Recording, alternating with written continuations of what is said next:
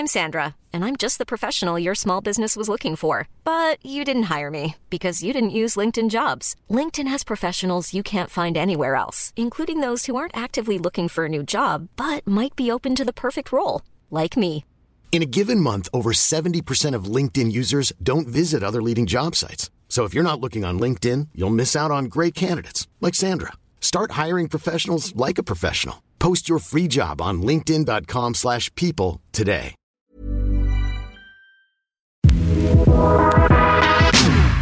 From Equity Mates Media, this is The Dive. I'm your host, Sasha Kelly. One of the most watched sporting events on the planet has just been played, the NFL Superdome. Loaded up, taking a shot, looking for AJ Brown. He's got it! It attracts over 100 million viewers in the US alone and a total of 200 million around the world. I know some of them are right here in the Equity Mates office. And there have been a lot of fascinating business stories behind the biggest spectacle in American sports. There's the continued reemergence of legal sports betting in America, with 1 in 5 Americans estimated to bet on the Super Bowl. There is the insights into the music and streaming business that sees Apple Music pay $250 million to sponsor the halftime show. Superdome! 1, 2, 3, 4. There's the 2-year effort to grow the grass for this year's Super Bowl that cost the NFL $800,000, and the 94-year-old groundskeeper that has prepared the field for every Super Bowl in history. George Toma is a legend on the field. But we think the most interesting story is the story of the Super Bowl ads. They are a cultural phenomenon in their own right. For many people, and I'll put my hand up here, the ads are more entertaining than the game. And there's a good reason for that. A 30-second ad slot will cost you $7 million. So you better not waste your time. It's Monday, the 13th of February, and today I want to know, is advertising at the Super Bowl worth the $7 million price tag? And what do I need to know to convince the team here that we should advertise The Dive at next year's game? To do this, I'm joined by the co-founder and my colleague here at Equity Mates Media. It's Alec Renahan. Alec, welcome to The Dive. Sasha, good to be here. I normally take this day off to watch the Super Bowl, but glad that we're at least talking about it today. Well, I'm personally really pleased with your dedication, because I'm not necessarily the biggest NFL fan, but I know you're all across this. So first of all, today's Super Bowl is, if I've got this right, between the Philadelphia Eagles and the Kansas City Chiefs. Robert Shea, if you would please toss the coin. It is tails. Nailed it. Yep, we're recording about half an hour before kickoff. By the time this is released, we'll know the result, but we don't know yet. It's often called the biggest spectacle in sport, but let's be clear from the outset, it's not. The final of the FIFA World Cup attracts up to 1 billion viewers. FIFA claimed it was 1.5 billion people watching the 2022 final between France and Argentina.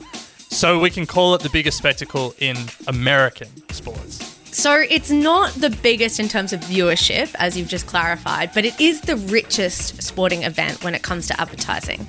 Reports were that a 30-second ad slot during the FIFA World Cup cost £500,000 in the UK and $600,000 in the US. That just pales in comparison to this $7 million price tag. Yeah, that's right. And the growth in the cost of Super Bowl advertising has been pretty astounding. In 1967, the first Super Bowl ever played, it cost $42,000 to advertise. By 1990, it was $700,000. By 2010, $3 million. Now this year, it's $7 million. Even adjusting for inflation, that 1967 ad slot was about $350,000. So after we take inflation out of it, the cost of a Super Bowl ad has risen 2,000% in 50 years. So as we try to make the business case for a Super Bowl ad for The Dive next year, that's the first cost, $7 million for a 30-second ad slot. But we've also got to include in the cost of actually making the ad. I'm not going to get my iPhone or my home video camera, if anyone still has one of those. How much am I budgeting for production costs? Action! So production costs generally add up to between $2.5 to $3 million. It does depend on the ad. Coinbase famously last year had the QR code moving across the screen for 30 seconds. I don't think that would have cost $3 million. And, you know, Apple probably do their ads on an iPhone. They probably have that shot on an iPhone. They probably still spend millions of dollars to set it up. But yeah, if we're going to do one for the dive next year, let's budget $3 million. Yeah, Coinbase, that ad definitely didn't cost $3 million, but I'm sure someone charged $3 million for the idea alone. Yeah, well, then it crashed their website, and that probably cost a lot to get that back up and running. But there is also a third bucket, which is often the most expensive, website crashes aside, and that's celebrity talent. Hi, I'm Ben Stiller. And I'm Steve Martin. Yeah, now this is where the costs add up because Super Bowl ads are a real who's who of celebrity talent. Now, Sasha, rather than just telling you a lot of celebrities that have appeared, I want to play a bit of a game. Can you match the celebrity to the product they endorsed in a Super Bowl ad? So there's two rounds here. I've got three celebrities and three companies. The first round is a little easier, then we'll have a harder round. So the three celebrities, Matt Damon, Serena Williams, and Jennifer Coolidge. The three brands, Elf Cosmetics, Michelob Ultra Beer, and Crypto.com. Can you match the celebrity with the company? Well, Matt Damon was with Crypto.com because that was the fortune favors the brave, right? Nailed it. The four simple words that have been whispered by the intrepid since the time of the Romans. Excellent. Now, I am going to go Serena Williams with Elf Cosmetics and Jennifer Coolidge with beer because I just feel like that's what their identities would align with. Well, unfortunately, it was Serena Williams with beer. Ladies and gentlemen, Serena Williams. And Jennifer Coolidge with cosmetics. Like I came from the sea. So we'll give you 1 out of 3 there, Sasha. But let's move on to the second round. The three celebrities, Timothée Chalamet, Will Ferrell, and Britney Spears. And the brands, General Motors, Cadillac, and Pepsi. Well, Britney Spears famously had the Pepsi contract. I really do like Pepsi. Really? What's your favorite kind?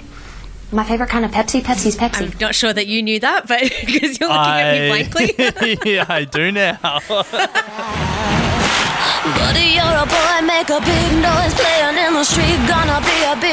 she had that iconic ad where she was in a gladiator arena. So Britney's with Pepsi. But the other two are cars and... Yeah, can you split the car brands? I'm going to say Will Ferrell went with Cadillac and Timothée Chalamet went with General Motors. Now, Will Ferrell's more of the everyman. Did you know that Norway sells way more electric cars per capita than the US? And Timothée Chalamet's more of the premium brand. He was I went reverse Ferrell psychology. Go ahead and try it. But you get this sense that there are just massive celebrities being tied up with brands that they have nothing to do with, and they get paid millions for these short ads. Here's another question for you, Sasha. A bit of trivia. Can you guess the most expensive celebrity Super Bowl appearance of all time? It's probably another sports star. I can only think of like Michael Jordan or for some reason Leonardo DiCaprio came into my head. But I don't know even if either of them have even appeared. I reckon it's pretty safe to say Jordan probably appeared in an ad and probably won for Nike over the years. You're in the right ballpark with Leonardo DiCaprio. Brad Pitt was the most expensive of all time. Hey, what you doing? In 2005, he did an ad for Heineken. The ad only aired once, and he collected $4 million for that. Hey, can you come pick me up? Now, brands are reported to spend up to $10 million when they do ads with a lot of celebrities. But, Sasha, I think you'll only need one celebrity in your dive ad. So let's just chuck a couple more million in there on your budget. I can work with that. So when you add that all up, we're talking about a minimum of 10 million and up to 20 million for 30 seconds of exposure on the TV screen. So that's the cost I've got to justify to get my ad for the dive in next year's Super Bowl. I can get it done. So let's turn to why these ad slots can attract such big dollars, because that is massive money. The viewer numbers. How many people are actually watching? So there's about 200 million global viewers watching the Super Bowl. About 100 million of them are in the US. Now, in the advertising business, prices are based on CPM, cost per mile or cost per thousand views.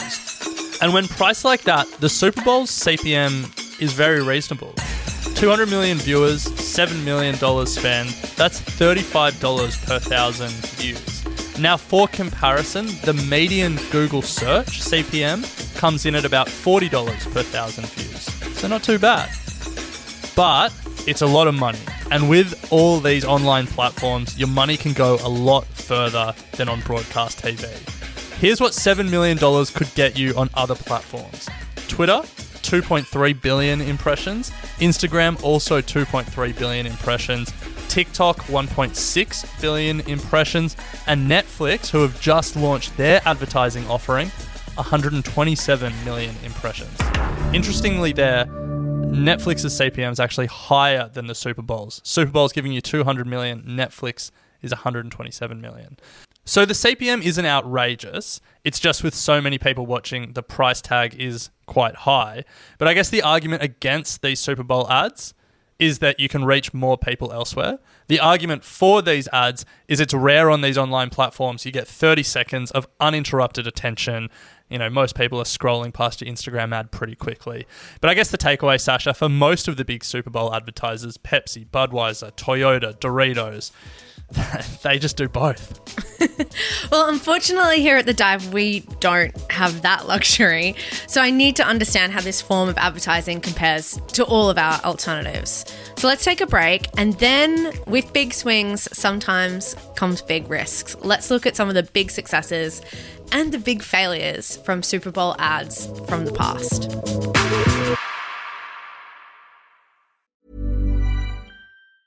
This Mother's Day, celebrate the extraordinary women in your life with a heartfelt gift from Blue Nile. Whether it's for your mom, a mother figure, or yourself as a mom, find that perfect piece to express your love and appreciation. Explore Blue Nile's exquisite pearls and mesmerizing gemstones that she's sure to love. Enjoy fast shipping options like guaranteed free shipping and returns. Make this Mother's Day unforgettable with a piece from Blue Nile. Right now, get up to 50% off at BlueNile.com. That's BlueNile.com.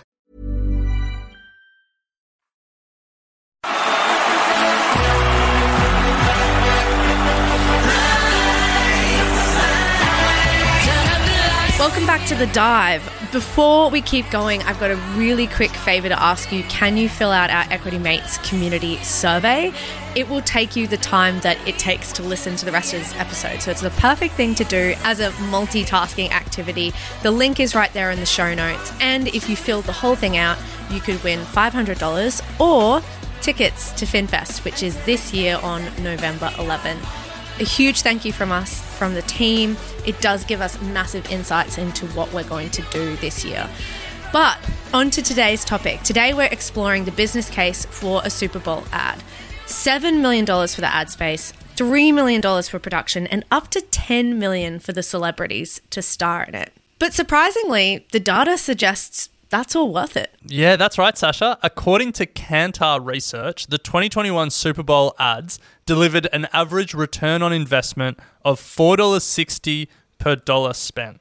So if you spent $20 million creating your Super Bowl ad, according to Kantar, you should expect $92 million back in more sales, more subscriptions, or whatever it is.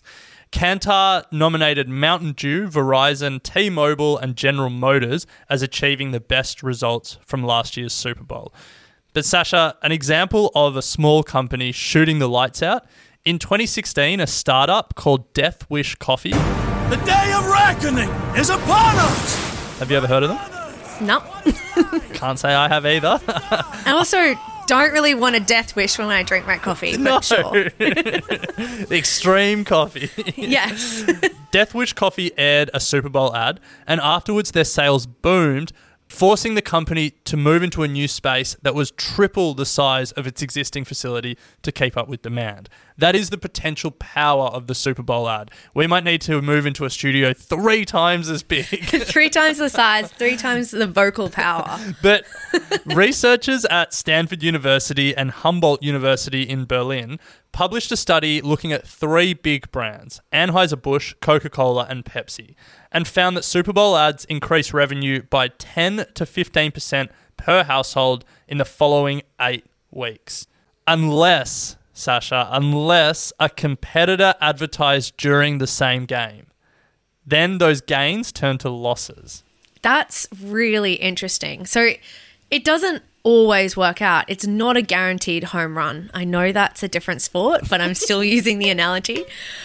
Are there any massive flops over the years? Yeah, there are. And there really hasn't been bigger flops than crypto ads. Crypto.com, FTX, Coinbase and eToro spent a combined $54 million on commercials during last year's game. And there were big celebrities involved. These ads featured Larry David and Matt Damon, amongst many others. History is filled with almosts. But Sasha, we know what happened with crypto last year. We know how a lot of these companies turned out, FTX in particular. But I guess the question is, you can't really blame their Super Bowl ads for what happened last year. But unfortunately for those that were convinced to invest in crypto by Matt Damon and these Super Bowl ads, if you'd bought Bitcoin right after seeing one of those Super Bowl ads in February of 2022, you would have lost about 50% of your money from there. So, Alec, let's zoom out from our quest to get an ad on the dive for the Super Bowl and talk about where our money will go. Who is collecting all this money? Fox Sports has the coverage for this season, and they said they sold all of their advertising inventory. Can we get a rough number of how much total revenue Fox is making from these Super Bowl ads? Yeah, so every Super Bowl since 2003 has had at least 40 minutes of commercials, with some games reaching 50 minutes of commercials. So at 30-second increments, that's between 80 and 100 commercials per game. At $7 million per 30-second commercial, let's call it 80 commercials, that's $560 million in advertising revenue at least. But how much is Fox then spending to have the rights to the Super Bowl?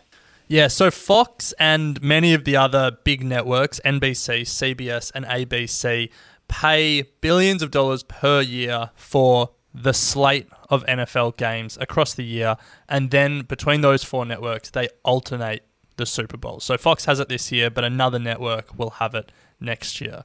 The NFL's media rights deal that they signed in 2021 is worth $110 billion over 11 years. So, Sasha, our dive 30-second ad is combined with billions of other ads to make up that number. Okay, but let's focus on the part that I love, which is the halftime show. Because it even has its own sponsor. Apple is paying the NFL $250 million over 5 years to sponsor that event. There was a rumour that Taylor Swift would be in the running because finally, the Pepsi contract, all that rigmarole have been worked out. But Rihanna is the main act this year. I'm excited. How much is she taking home? Nothing. What? Ow. Rihanna won't be. Well, when people are listening to this, Rihanna wasn't paid a cent for this year's show. And even more than that, performers often spend millions of dollars of their own money on production costs. It's reported that last year, Dr. Dre spent over $5 million of his own money on the halftime show.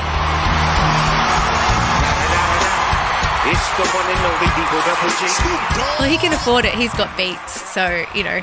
Yeah, well, a lot of these artists can afford it, but that's not really the point.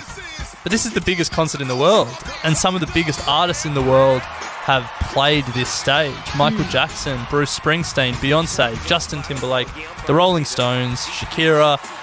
None of these artists got paid a cent to do it.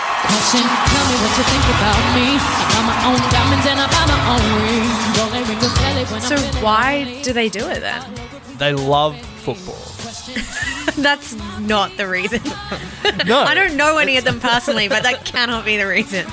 The reason that artists are willing to do this for no money or even pay money to do this is the same reason that brands are willing to pay $10, $20 million to produce an ad for this game. Exposure. It's watched by 200 million people, 100 million people in America, and it's a great way to remind people of your music or your brand or whatever you want to tell them. And the numbers in the music world bear out why this makes sense. Travis Scott's performance fee went from $500,000 to $1 million after Super Bowl 53. There's an immediate return on investment there.